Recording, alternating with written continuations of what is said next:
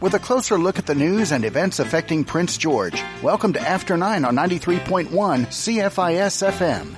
Welcome to After Nine. I'm your host, Rez Krebs, and today we're here with Jen Piggin from the Omineca Art Center. Welcome, Jen. Are you on there? Can we hear you? I'm there, yes. There we go. Uh, and uh, yeah, welcome to the show, Jen. Uh, today we're going to talk a little bit about your your organization, the Omineca Art Center, which I believe is an arts run, uh, artists run organization, and and kind of how Omineca, I guess, uh, fits into the social fabric of our city. But I really just wanted to start. Um, I really wanted to start in about kind of how you got into the arts and how long you've been running Omineca. Kind of give us a little bit of a backgrounder there. Yeah, for sure. Um, I guess in high school I was interested in art to start with. Uh, one of those things, right? Um, and I decided to pursue it as a career. Went to Emily Carr and decided that make a career out of it. It'd be a good thing to teach. I saw the potential for art as a teaching tool, right?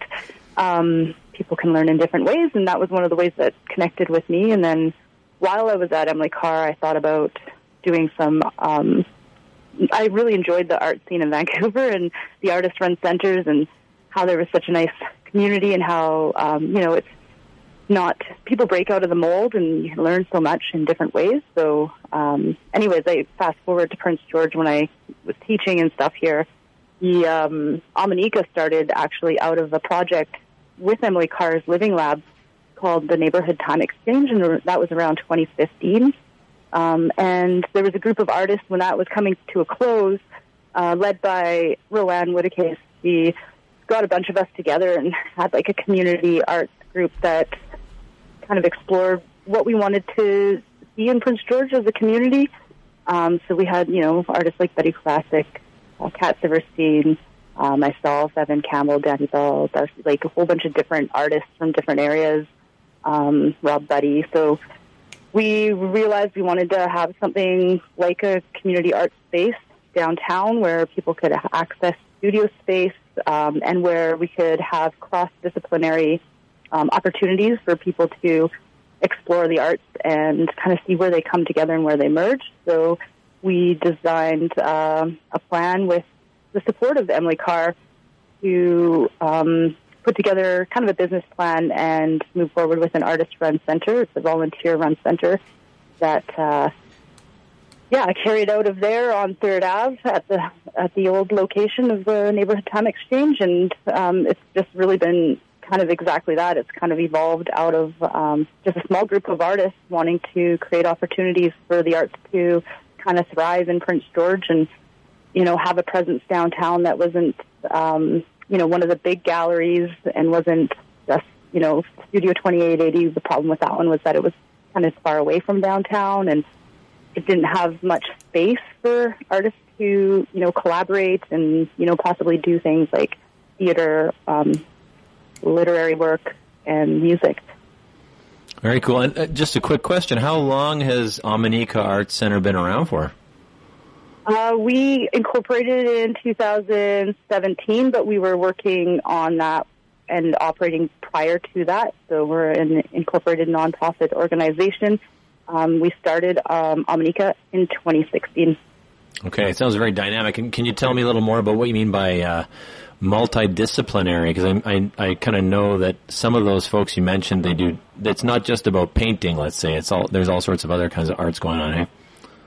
Absolutely, we're um, we kind of support the arts in every possible facet, and maybe even ways we don't even know. But um, one of our we've got three different variations of logos, and one is uh, kind of reflective of the inclusivity of the various art forms. So we have like theater art, literary arts, um, you know, music, uh, the visual arts, uh, and so everything in between, pretty much, and anything beyond. We're um, really hoping and have had some um, opportunities for those things to intersect. And so that's one of the big um, things is we're we're about the space, um, and we really want it to be a safe space for, as we say, creativity to flourish and create opportunities for community and all those various art forms to intersect, with a strong like, focus on supporting our northern artists and regional artists, underrepresented, you know, like in the grand scheme of you know the BC arts community.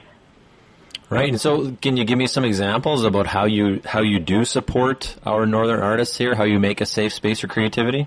What kind of programs do you run? Um, I think our biggest, most important program that we run is our artist in residence program. Um, we accept applications from artists anywhere, really. Um, but we do have, you know, in the application, and we try to select artists based on the diversity of our community. So we try to ensure that we're um, having a good representation of, you know, mainstream artists and mainstream events, but also marginalized artists like Indigenous artists, youth, um, people living with disabilities, um, emerging artists, as well as professional artists. We just really want to help um, amplify the voices of these people. So, for example, um, some of the Indigenous artists we've had in the past, uh, well, I could say two years now, given we had the pandemic, were um, you know, like Joseph Cunningham, James Corbier, uh, Jen, uh, Jean Baptiste Berry, and Crystal Ben was the last last month's um, exhibition, and then we have youth group exhibitions. So we often run the Unfold. We've had three versions of this with um, emerging artists that can apply. So that's kind of getting our youth, and also just because you're uh, emerging artist doesn't mean you're youth. Uh, might be just starting your practice in the arts. And then people living with disabilities like Troy Lindstrom, as well as some of the other artists mentioned, uh, and letting them have um, a, a stage to communicate their messages and share their experiences. Yeah. Fantastic. I should say, uh, you know, full disclosure here. Uh, my band played at the Omineca, uh, what in March. That was a fantastic experience, and I know a couple of the artists that have uh, have had had exhibitions there. It's always been very supportive. Um, so beyond, say, uh, artists in residence and and the kind of um, you know really displaying as a gallery, I know that I know that you do uh, host a variety of community oriented events. Could you talk a little more about those? Oh, absolutely. We have um, various things that a lot of our groups are volunteers. So they they may book the space and run volunteer programs. Um, you know, Salsa Tuesdays is one of those things to bring people together, and especially during the pandemic, we called it Salsa um, Fitness to make it accessible. Um, and uh, we do things like fundraisers. We've had fundraisers for the Unist'ot'en and Gidimt'en. Um, you know, land defenders. Uh, we're looking at a fundraiser coming up on May 27th for Moccasin Flats uh, to have a community garden for them. Um, yeah, we've had we we are often um, approached for supporting uh, community organizations as well, like um, the Cold Snap Festival. Um, we have uh, some user groups like the Mankind and uh, we had beading groups that would come in, and so we just offer that space, you know, by donation. We want it to be at, at the most um, accessible to everyone. So, uh, trying to limit that barrier for some people, and then uh, we, I think the biggest thing that has really been helpful, I, from my experience with people, is um, bringing bringing out community members who, you know, have uh, struggles in the community that they find this place to be uh, a place where they can go where they're safe and can build friendships and break down their their anxieties. I guess anxiety seems to be a big thing these days, and it's really important um, for for us to support support our community in that way. Right, and that kind of actually really feeds into my next uh, question here about how arts contribute to the city's social fabric. Um, you know, we've you're downtown. I'm downtown here at uh, the CS- CFIS uh, station, and I also work in the building. Um, you know, we have a lot of social issues that are affecting Prince George, and we hear a lot about it in the news. Um, how do you see the arts and, and the Omineca Arts Center specifically contributing to making these problems better or resolving these issues? Um, I I find that uh, the the arts are, are really good play a strong role in, in supporting people's mental health, whether they're just learning, just doing it to experience it, um, or if they're professionals and just needing to, you know, an avenue to communicate their messages. Um, that mental health aspect is really tightly connected with the arts um, and people's well-being, even just experiencing new things, and um, and then of course, you know, in all various disciplines of art, as well, um, and being able to fundraise and raise awareness for these things. Um, and I think also it's always uh, really important for our community, for our youth, for for all of us, really to work on our creative side and the critical thinking that's connected with it. Um, being able to express ourselves for our well-being uh, and communicate. Um, you know, even for the mainstream, but also especially the marginalized um, members of our community, really amplify those voices and uh, kind of create a common ground where, where people get to know each other a little better on, on a different level. Most of our lives are focused on what our careers are. Um, and, you know, for some people it's just survival, but trying to go beyond those into a space where, you know, back in the day, people would be part of a community and supportive of each other and know more about each other. So it gives us opportunities to get to know each other better.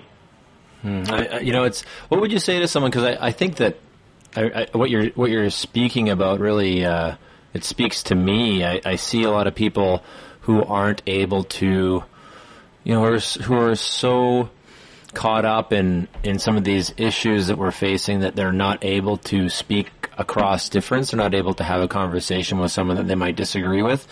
But it seems to me they might be able to come into the Omineca Art Center, for instance, and maybe do something together, creative, that might bring them together in a, in a, in a less intellectual way, in a more kind of human way.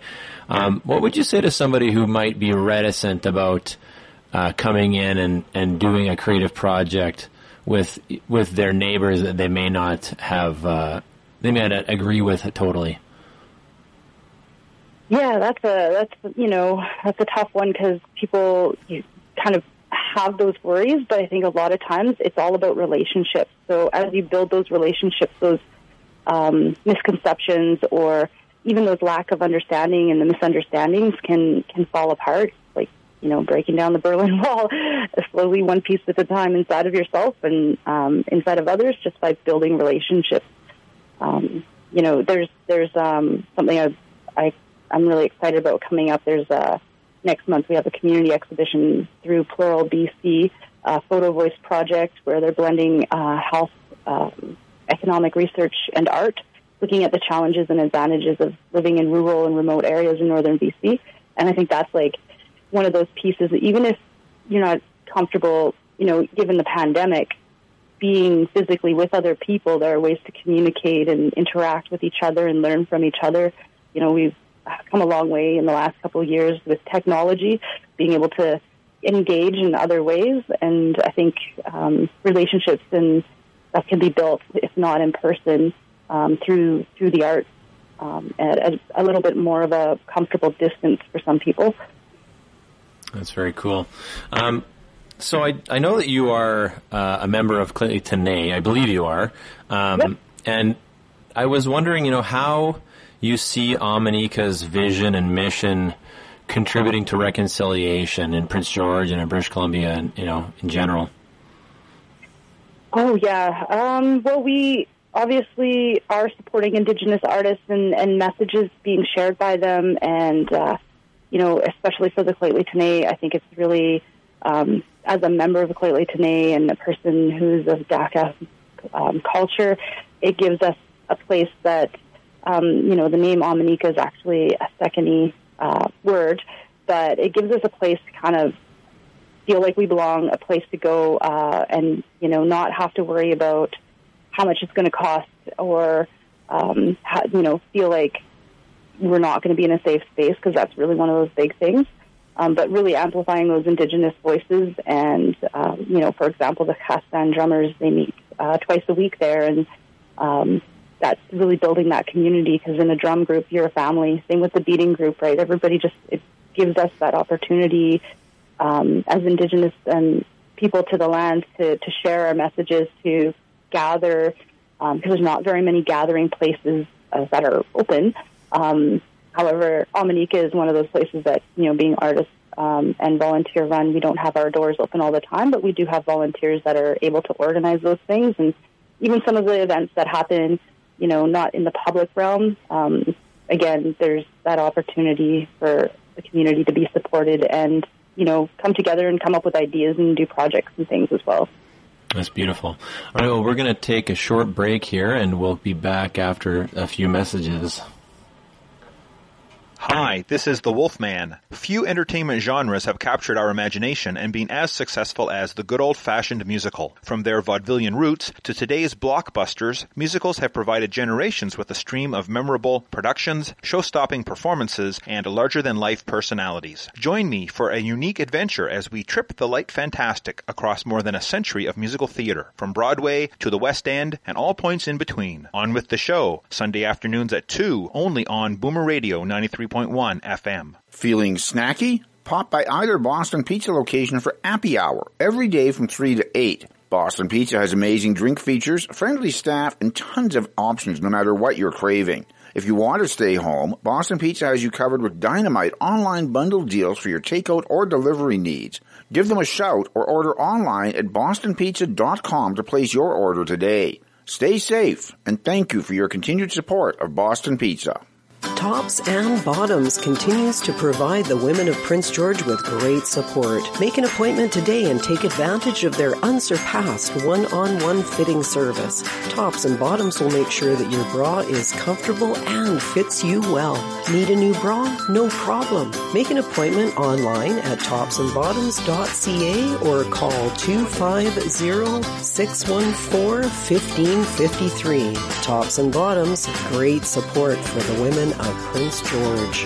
Forecast from Environment Canada for today, a few showers ending late this afternoon, then cloudy. Wind from the southwest at 20k starting near noon, a high of 8. Tonight mainly cloudy, a 30% chance of showers this evening with southwest winds becoming light, a low of 0. On Saturday, a mix of sun and cloud, becoming cloudy in the afternoon, wind from the west at 20 starting near noon, and a high of 12. It's after 9 on Prince George's Community Station, 93.1 CFIS FM. Welcome back to After 9. I'm your host, Rez Krebs, and today we're here with Jen Piggin, uh, volunteer and co-chair at the Omineca Artist Run Center Society. Uh, so Jen, you know, we've been talking about your organization and the kind of services that you provide to the city. Could you tell me a little bit more about how it, what, what does it mean to be artist run? oh, that's, um, you know, it's, it's really exciting to have um, an art gallery or art space um, that's run by artists versus you know run by um, the city, for example, or uh, you know it's just I think it gives us the opportunity to be a little more creative, out of the box, um, and not stick to like when I when I say run by the city, I mean more run by the gallery scene because the, gallery scene is really structured, right, um, and how it organ how it works. Um, and it, and it can be a little intimidating. It can be a little inaccessible to people. Um, so this is like it's it's way more fluid, uh, and you're amongst peers, people who are like-minded. Not necessarily saying that everybody thinks the same way or has the same views, but um, everybody is really open to trying something different, trying something new, and it just kind of creates this uh, community that's very collegial. Um, the hard part about it, though, being um, a working board and volunteer run is there can be difficulties with, you know, um, recruitment and, and getting the work done. It's a lot of work for the small group that's on the board, um, as well as the membership and the volunteers. It doesn't always run extremely smoothly, but um, it's really great to see, like, you know, the positive attitudes that we have from those volunteers in our communities and the artists in our communities that contribute and how accepting people are of, you know, you know, sometimes things don't run extremely smoothly and people are, are okay with that and we are flexible and um, yeah try to try to do things in a different way than um, than what most galleries might possibly do Right, and it's artists that are the administrators, which might sounds to me a little bit like the inmates running the asylum, but uh, uh, that's that's actually really interesting because then you're you're kind of bored, and your uh, I don't know if you have staff, but your volunteers are all you know pushing in the direction of you know creativity and free expression, and not necessarily uh, you know what the the dictates of the granting body might might require, as a curator might be more concerned with. Um, so you, you know, you mentioned uh, you've been you you incorporated in 2017. You've been working since 2016. That's a good that's a good run so far. Like, what where's the future for Omineca? What are you planning any any uh, expansion? Are you like what what's your what's your vision for this space in the future? Well, we we have um, we're, we're in a building that has access to additional space uh, that, you know, of course, we're li- extremely limited. The rent is, you know, quite high in the downtown core. Uh, we are grateful that the owner of the building, PRP Holdings, gives us um, a donation monthly um, of a small portion of our rent. But you know, all of our events they are they're focused on supporting our arts, and we're grateful that um, that the owner is supporting us as well. But we're also we've played and toyed with the idea of an expansion of using the upstairs, uh, which has a series of different rooms that could be used for various community arts uses, you know, art classes, um, workshops, and things like that. So that expansion is a possible possibility in the future. Our hopes are that we can um, acquire some funding to have an arts administrator of some sort, whatever role we want to call it, um, that could do a lot of the work that our volunteers are doing currently. There is a lot to it, right? There's um, financial, there's uh, organizing, there's planning, there's the actual like the facilities work So we want to do that. We want to do some upgrades for accessibility. Um, the cost and the amount of work that that is and finding the funding for that is uh, really important for people to have, you know, wheelchair access and, um, and, you know, wheelchair accessible washrooms and stuff like that. But, you know, as we come out of a pandemic and we did have some funds, um, raised before, uh, a lot of that went to the rent, even with the rent relief program. So, those are kind of our big dreams is to be able to expand that. Our more um, achievable goals right now are, you know, we already expanded our stage by another four feet. Uh, we've put up curtains just for aesthetics, and we're working on um, an in-house sound system so that uh, it'll be a bit easier for people traveling through town, like um, artists and musicians, as well as for us and for our uh, awesome community um, sound technicians that have been really generous with their time. And you know of course we pay them but we don't pay them enough. And that's kind of the going theme in the art scene is the artists aren't adequately compensated. So we want to kind of get to a point where we're rolling in enough um, uh, grants and things like that to provide you know back to our artists who I don't know you know you got the usual starving artist theme but we want to be able to contribute um, back so not just making the space but also um, supporting the arts so that starts to flourish in other ways. So, uh, looking forward to you know um, improvements to the space just in the short term, and then possible expansions, and uh, you know uh, just getting our name out there more and having more community arts uh, engaged with us and partnerships like an art crawl, an annual art crawl would be one of those things we've talked about with the other organizations that we partner with a lot. Um, you know, we are connected really closely with the Community Arts Council, Studio 2880, and the Two Rivers Gallery. And, you know, we're just really starving for the opportunity to cross pollinate and to partner on some big projects. So now that we're out of the, you know, out of the depths of the pandemic, anyways, it's an ongoing thing, but um, I'm hoping we have more opportunities to do that. We're really appreciative of the support we've had from our from our partners and from our community um, from the BC Arts Council uh, that's sponsoring our, like, this is huge for us. We received a, a grant for 18 months of artists in residencies. So that pays for um, our artists to come in and do workshops because our workshops are all free and the materials for those workshops and things like that. And then we also had, um, previous to this grant, we received a community, a Prince George Community Foundation um, grant for uh, performance in residence series or locals live series where we were able to because we couldn't have a full house of you know our, our capacity is about 150 people um, we can only have 50 during the pandemic so that really you know hurts the wallet and didn't really make things um, possible but we were able to get a grant to help support the musicians and the performing artists and the literary artists that were coming through at that time so just continuing to apply for many grants and try and um, grow the organization to a point where we have somebody running uh, a lot of the business end of things. Um, you know, we need a curator. We need a lot of these things that,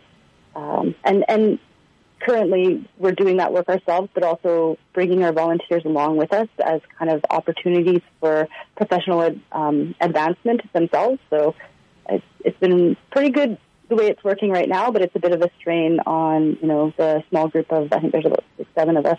That sounds Um, really exciting. I got to say, you know, as a member of the local uh, kind of music scene here, it's it's a it's a fantastic place to have available, and the fact that you were able to kind of run those grants through really did make it possible for there to be uh, some gigs during the pandemic when you know it wouldn't be uh, possible to actually make any money off of them without those grants. I did want to ask, you know, you mentioned an art crawl. I've heard about those things. Can you can you run us through what your vision for an art crawl here in Prince George would look like? Um, yeah, it's, uh, I participated in some in Vancouver. Basically, all the artists organizations and galleries, and even the shops that have like mini galleries, like I'd say um, Art Space and uh, the Books and Company, to participate and kind of create a map, a brochure, pamphlet, and all be open during an evening or a day.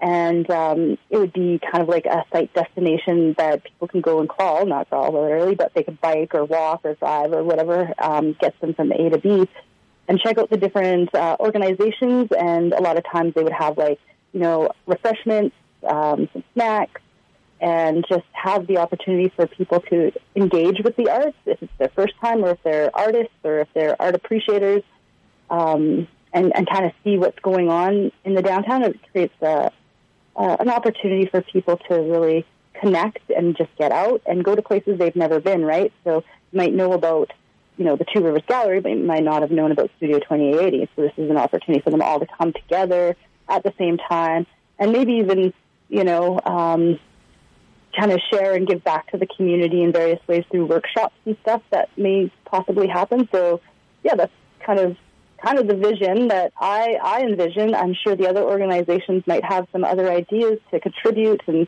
you know, I, but I do know that there is an appetite for it amongst the groups, and I'm sure that could grow because for all I know, there could be other um, smaller groups or galleries that um, we haven't yet engaged with that would jump on board and you know make it something that could happen annually. That sounds It's a lot of fun. yeah, and I did want to make sure that uh, listeners who are interested in Omineca and getting involved, like, is there is there an opportunity for people to uh, to support your work either financially or by volunteering? Absolutely. Um, supporting us, uh, I'd say we definitely need more volunteers and board members. Um, and in specific roles as well, especially like market people with curatorial experience, marketing experience, um, even just uh, special event planning, grant writing, that type of stuff is really appreciated. Um, you know, financially support through sponsorships. Um, we're reaching out to organizations regularly for that. So on our website, you can find um, a place where you can look at sponsorship tiers, uh, donations. Uh, you can e-transfer. We have a square. There's a QR code you can scan and just you know use your credit card. You could be a one-time donor or a monthly donor or whatnot. Um, there's opportunities for people to become members. There's various tiers there, and really the accessibility. And we need membership as an Fantastic. organization to, to do what we do. I'm just going to give um, the uh, because we got we are out of time. I'm just going to give the uh, website here. It's Yeah. OminecaArtCenter.com. That's OminecaArtCenter.com. Thanks so much for coming in, Jen. yeah, you bet. Have a great day. Silky Hen Design is the artist in residence for May at Omineca Art Center. The May exhibition, Homework, will be a series of multimedia projects paying homage to the people, places, and memories that we love in our community. Provide your input before Tuesday through the Facebook page or by emailing silkyhendesign at gmail.com. The final pieces will be on display starting May 14th with an opening reception. Homework by Silky Hen Design, the May Artist in Residence project at Omineca Art Center. The Prince George Potters Guild is excited to be offering classes again this spring. Beginner Wheel Level 1 will take place the next six Tuesday evenings from 6.30 to 9.30. No previous experience is required for this six-week course. Cost is $285 with registration available through the PG Potters Guild classes link under Gallery and Shop at studio2880.com. The Beginner Wheel Level 1 course starting Tuesday evening from the Prince George Potters Guild. Advocate's annual Walk for Life is coming up soon, and this year it will be an in-person walk for the first time in Prince George. Create your own fundraising page and commit to walking or running 5 or 10K, then invite your friends and family to sponsor you. The first ever Prince George Walk for Life in support of Advocate Life and Education Services, Saturday, May 28th at Clayton Memorial Park. Sign up today through advocate.ca. If you attended a federal Indian day school, now is your time to make your claim. If you experience harm at your school, you may be eligible to receive a check for compensation. Remember, you need to make your claim before July 13th, 2022. See if your school is on the list and get free legal help. Start at IndianDaySchools.com or call 1-844-539-3815. Claim what's yours. Featuring the people who make things happen in Prince George. You're listening to After 9 on 93.1 CFIS FM. Welcome back. We're here with our Friday panel. We've got uh, Art Betke in studio here. We're with Herb Martin, Peter Ewert, Eric Allen, and Trudy Clausen.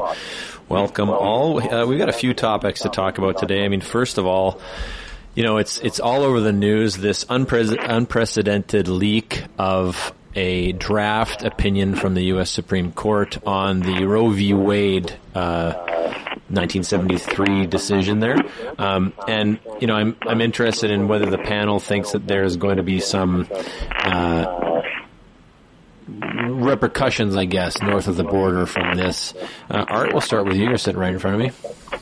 Well, it's got nothing to do with Canadian law, so why would there be repercussions? Uh, the the left knows that it's toxic uh, to conservatives to to mention abortion, and so that's why every election the left brings it up. The NDP or or the Liberals they bring it up, and it's the boogeyman. You know, they're going to ban election and ban contraception, ban women in the workplace, all those nasty things. Uh, no conservative government is going to touch it. They're not going to. They they know it's toxic. It's uh, like Stephen Harper said uh, back uh, when he was running for leadership. He was at uh, a meeting with, I believe it was some church women, and they asked him if he would ban abortion, and he said, "I can't." He said, "If you want to ban abortion, you have to do it. You have to convince the public to be against it because." As it stands, the public is very much for it, and no politician can ban it. And that's the situation as it stands in Canada. In the United States, uh, even if uh, Roe versus Wade is overturned, it will not make abortions illegal, despite what people are saying. Uh, all it will do is uh, put the authority to regulate it back to the states where it belongs in the first place. Uh, some states have regulations regarding it, but no states have banned it or will ban it. I just want to jump in here because I do know that there are, I think, 17 states that have trigger laws that if Roe v. Wade is overturned, they will automatically ban abortions. So this is this is the issue here, I guess. And it was interesting in the states. You know, you get seventy percent of the population who's in favor of, uh, I guess we could say, the women's right to choose. But there's still there's still this very strong kind of political. Uh, wave that's uh, that's pushing against this. Herb, we'll go to you next. What do you think about this? Uh, you think that we've got something happening here that might actually impact Canadians? Uh, no, I mean that uh, Art has correctly pointed out that it's um, overwhelmingly accepted by the uh, public. Uh, the fact that it came up again uh, in the leaders' debate amongst the conservatives is astounding. Um, it's um, it's it's a sure lose uh, issue for the conservatives, and um, but somehow they just can't leave it alone. It's not the uh, it's not the liberal press that brought it up. Uh, the conservatives themselves brought it up in their leadership debate. Yeah, this is. I mean, it's an important thing for for some conservative voters. Peter, do you think this is going to actually come into the uh, you know political discourse here? I don't think it's going to have a huge impact. I think where the impact is going to take place is in the United States, where um, you know this whole thing, like bringing this whole debate back, it, uh, it represents a uh, an attack on the on the right of women to be able to choose whether or not to have an abortion. Uh, I think the other thing, like in regards to the United States, uh, where I think it will have a, a bigger effect, it's an extraordinarily divisive issue, and it's right at a time when the people of the United States need to be more united and uh, get beyond this cold civil war that's going on. You know, they're sleepwalking towards major war in Europe. There's uh, rampant inflation, supply chain problems, all kinds of infrastructure problems, and and now now this thing gets resurrected. So I think I don't know. I I get the feeling sometimes that it's a political establishment that wants uh, to uh, divide the people and divert the people by bringing back this uh, whole idea that women shouldn't have the right to choose. Tree, is this going to actually impact us here? Is should it be impacting us? Is this something that people should be talking about? Well, I mean, they are our biggest biggest neighbor, and and I but I think conversely, things that happen in Canada also tend to have an impact in the U.S. I think the the huge problem here with what happened is the fact that it was a court leak, right? Like, I mean, that's um, it politicizes the court. It's really unfortunate. Um, but I agree with was that Herb that was speaking last? Peter. Peter. I think Peter's right about the, there's just so much about this that just represents the entire chaos that we're in. Actually, I mean, like across the West, um, you know, we're busy fighting against each other on whatever kind of minutia that we can find, and uh, you know, we're we're po- we we say that we want, uh, like for instance, we we say we want drug treatment, and yet nobody wants a drug treatment facility in their neighborhood. You know, we we.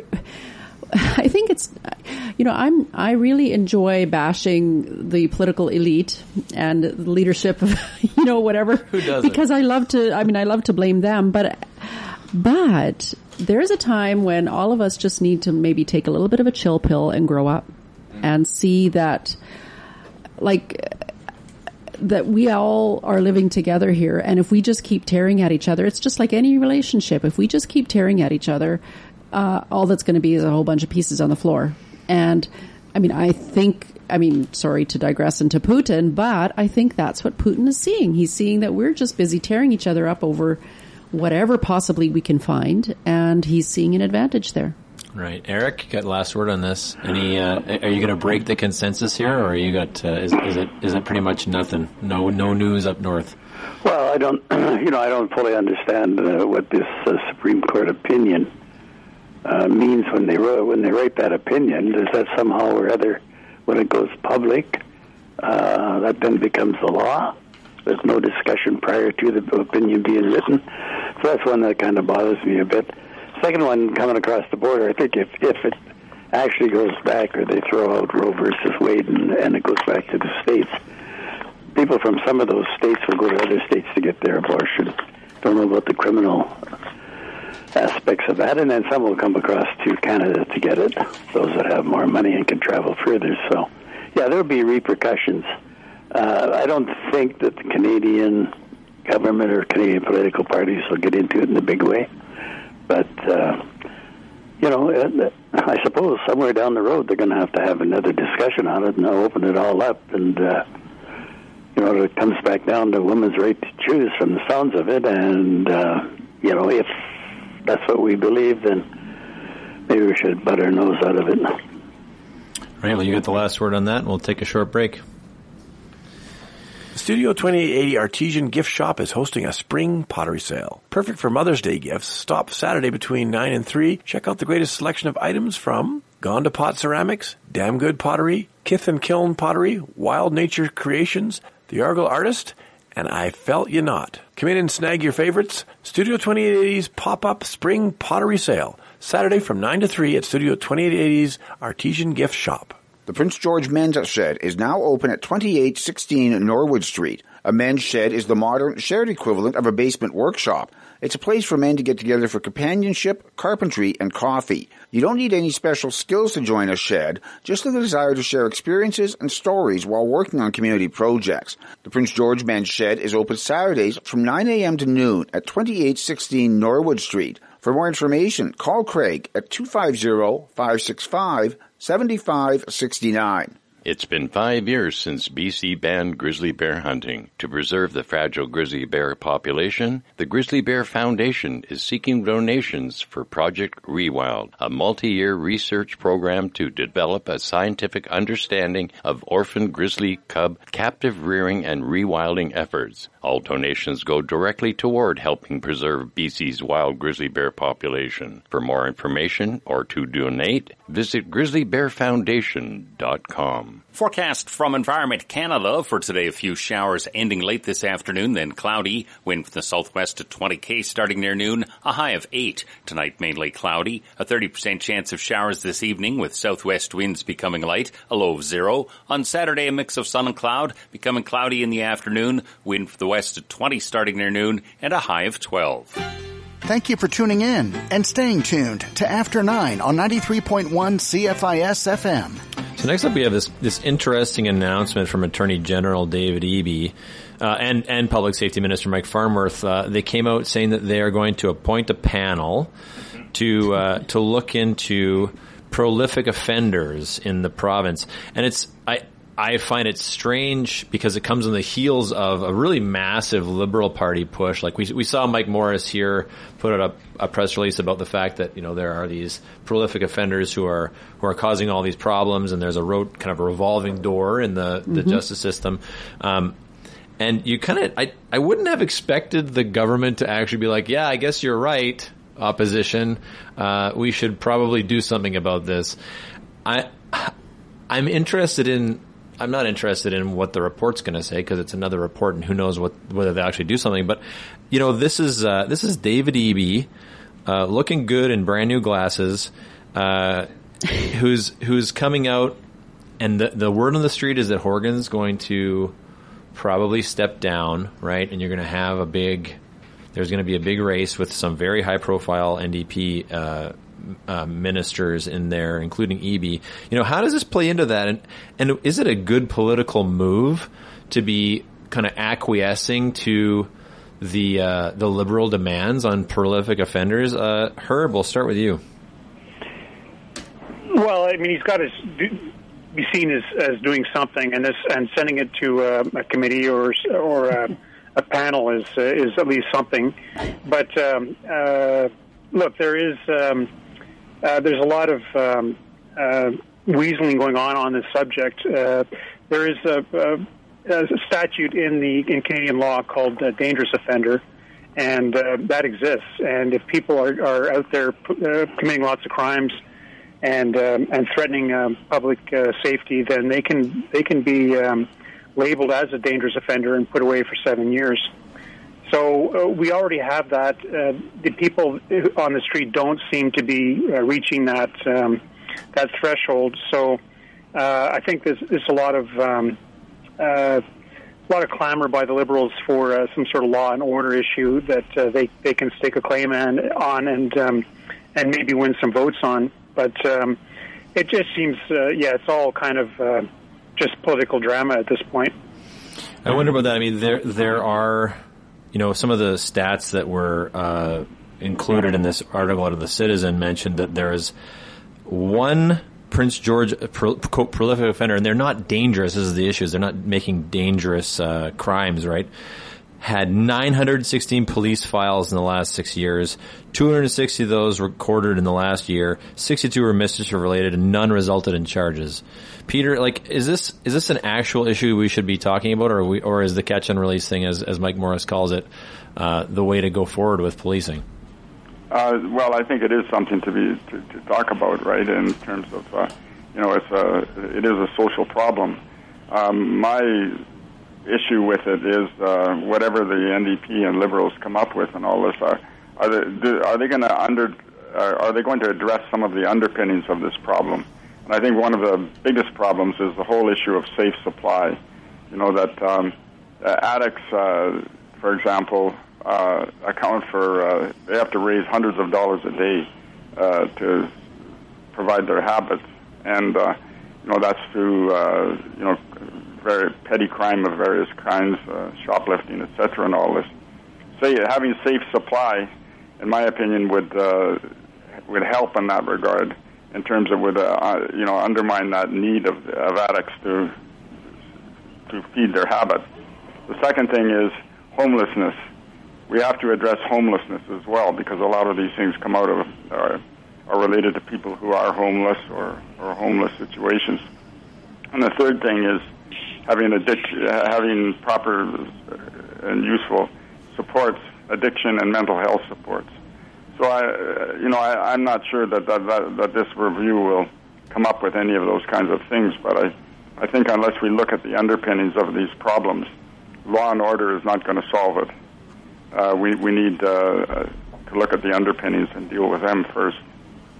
Trudy, what do you think of the move? Is it is it good politics or is it good sense? Well, it's just another report. I mean, um, I don't know if you any anyone else remembers the city council meeting maybe within the last two months I think where it was a bit it was actually a bit spicy. Usually our city council meetings are quite boring and everyone is say, thanking everyone else for all their excellent work. And this one, there was actually a bit of, uh, it was when Sean Wright was there, Superintendent Sean Wright was there, and he was being challenged on his budget request. And, okay, so now that's coming back to me as I'm talking. And, um, there was some pushback about, well, saying like, come on, you guys aren't doing your job. There's so many people that are like the whole catch and release thing, right? And the little part of what I thought was, oh, this is shedding some light on the problem. The Crown prosecutor, it was there was some issues there that you could tell by just. I mean, if you go back and watch it, you'll hear uh, Superintendent Wright just allude to that there may be some difficulties be um, and not seeing eye to eye between the police and the Crown prosecutor with how to treat uh, chronic offenders. Um, so I mean, again, I think I mean this. It's it's sort of a social problem, and it's uh you know kicking the can to someone else. It's I mean, you know, David Eby can maybe is maybe is very likely looking at this as a political issue. I mean, he's got, like you said, his new glasses. He's probably got a new dye job on his hair. Uh, so I'm sorry, I'm I'm feeling a bit punchy today. Art, you're next. What do you think? Is this good politics or good sense? Oh, this is just pure politics. Uh, if you recall, uh, in the past, uh, the federal government, any time a government became uh, embroiled in something and the pressure was too great and they had to do something, they would appoint a royal commission to study it. and there it would disappear, never to be heard from again. And any time they were questioned upon it, well, we are waiting for the Royal Commission's report. And uh, th- that's basically what they're doing here. They're just kind of hiding it away so it will disappear. Uh, now, in my opinion, I'm sure a lot of people will disagree. Uh, the biggest problem with the left is they believe in policies that don't work oftentimes. Even in the face of demonstrable failure, when those policies are enacted, they still believe them. And so uh, Eby doesn't really want to change anything. Uh, the pressure to release over and over again comes from the provincial government, not the, the police or the local judges. Eric, you've got last word on this real quick before our break.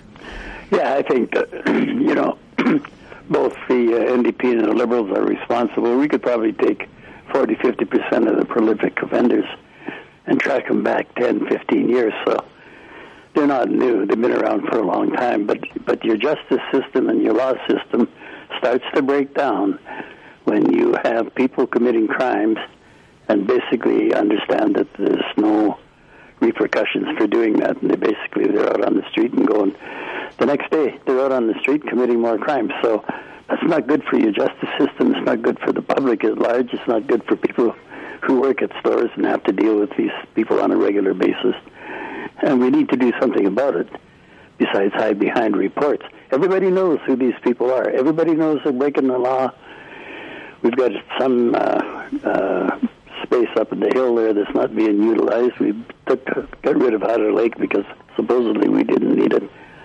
The whole situation needs to be looked at. All right, thanks. We're uh, going to take a short break. We'll be back after this. An exciting new fundraiser is in the works with the goal of having more than 100 lemonade stands across BC on June 18. The proceeds will be designated to Joanne's House, which provides accommodations in Kelowna for out-of-town families with loved ones receiving care at Kelowna General Hospital. For more information on Good Lemonade Day or to sign up, visit goodlemonadeday.ca. Lemonade Day in support of Joanne's House in Kelowna, June 18th across BC. Sign up deadline is May 29th. The 2022 BC Summer Games are looking for first aid medical volunteers for July 21st to 24th. Most sports require volunteers with basic first aid, while some need a higher certification. The Games Society is hosting the Sports Med BC course Sports First Aid and Concussion Management on June 18th and 19th. To volunteer for the 2022 BC Summer Games, register through the volunteer link at bcgames.org. The 2022 BC Summer Games, July 21st to 24th in Prince George. Spirit lives here.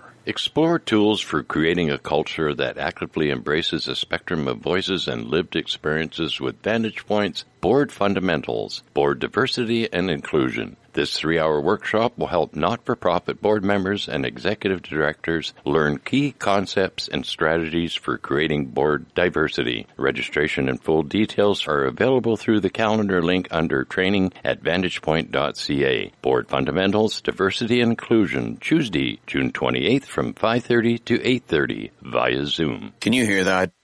The SOS to the world from the people of Ukraine. And you've never wanted to help more yet you've never felt more helpless. Here's what you can do. Give to the Ukraine Humanitarian Crisis Appeal. The Red Cross is on the ground to make sure your donation supplies food, water, shelter, and other urgent support. Show everyone affected by the Ukraine conflict that you hear them, loud and clear. Go to redcross.ca. This is After 9 on Prince George's Community Station, 93.1 CFIS FM. We're back. The final topic today is, of course, the exciting uh, trading of barbs that we that we saw between the uh, well, most of the candidates for the conservative leadership race.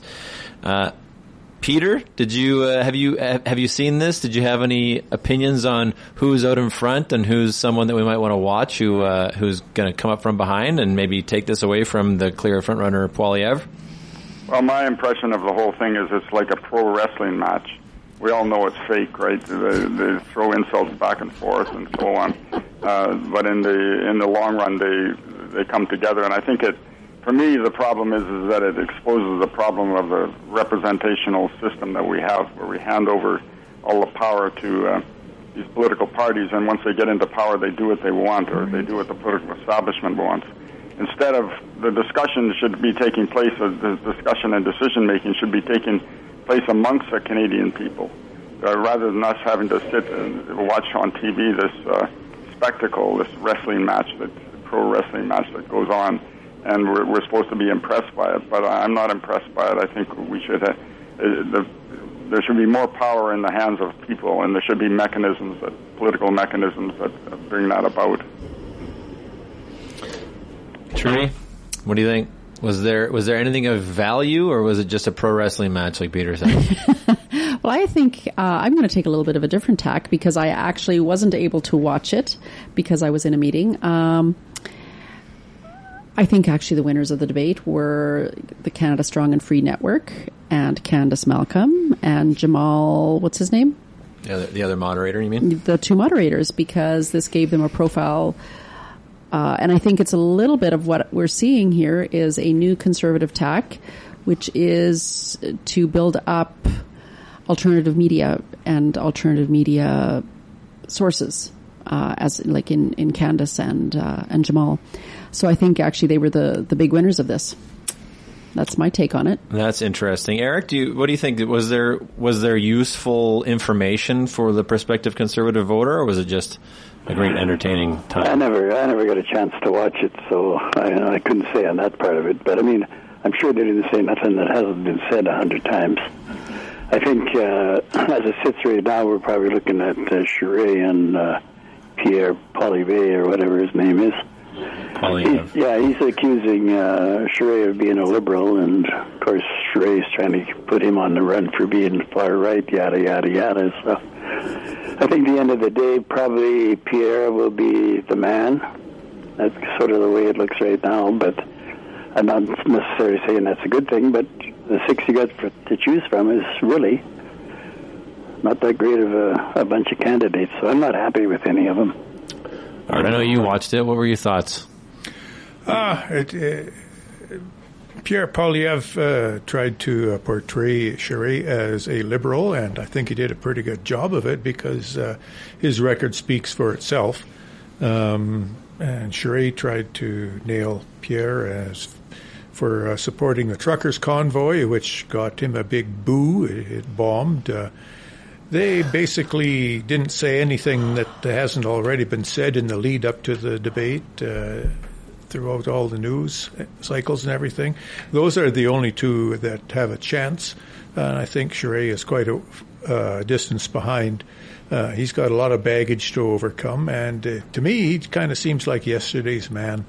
And he's supporting a lot of uh, Trudeau's initiatives like uh, the gun grab and carbon tax and the like that Poilievre is totally against. So uh, to me, it looks like Poilievre's got the lead and it's his to lose. Yeah, it's interesting that you watched it and Eric didn't, but you had the same conclusion. there was really nothing in the debate that was different from what's been heard before the debate. Uh, the one thing that I'm interested in is, you know, Charest uh, actually is apparently making lots of money. He's raising lots of money. And I wonder how that's going to, whether that's going to have an impact on the actual race or, you know, because Poilievre is clearly like way out in front in terms of support, but. At the end of the day, it's individual votes that get you in, right? Right. And I think Charest's supporters are mostly big, big buck people who have still only one vote. Uh, Herb, what did you think? Uh, it, was, it was kind of a sad spectacle. You got um, conservatives spending a lot of time on um, uh, issues that uh, Canadians overwhelmingly decided upon.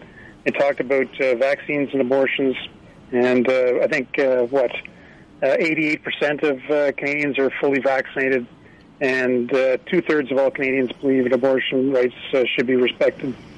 So it's not a, it's not an auspicious start to the Conservative campaign. Uh, no one's really talking about current issues. Um, lots of buzzwords being um, thrown around, like being a liberal or the term freedom.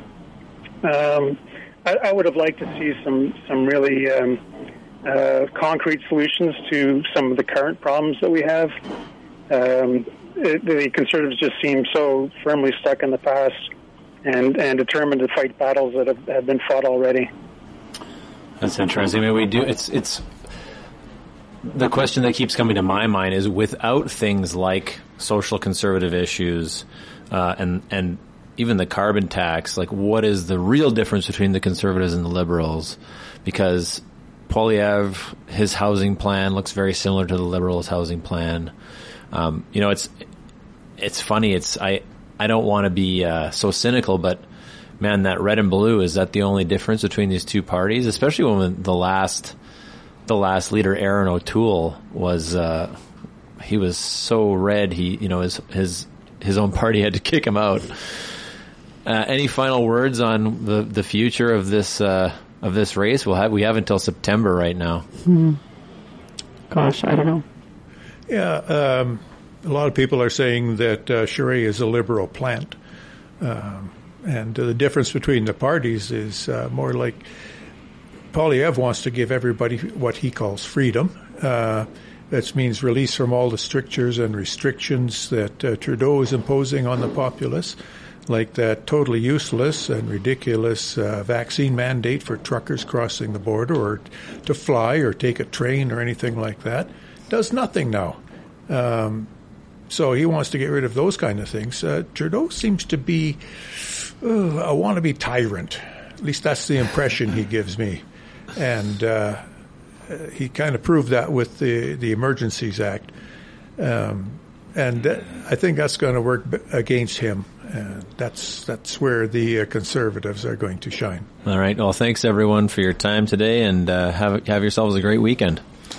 After Nine is a daily presentation of CFIS FM. After Nine is produced by Alan Wishart, Echo Wiley, Trudy Clausen, and Rez Krebs. Executive producer is Reg Fair with technical assistance from Stephen Smith. Additional contributors include CBC News and the National Campus and Community Radio Association. Theme music is by The Ebbs. For a rebroadcast of today's program, check out the podcast link at cfisfm.ca. To provide feedback or suggestions for the show, please email cfisfm at yahoo.ca.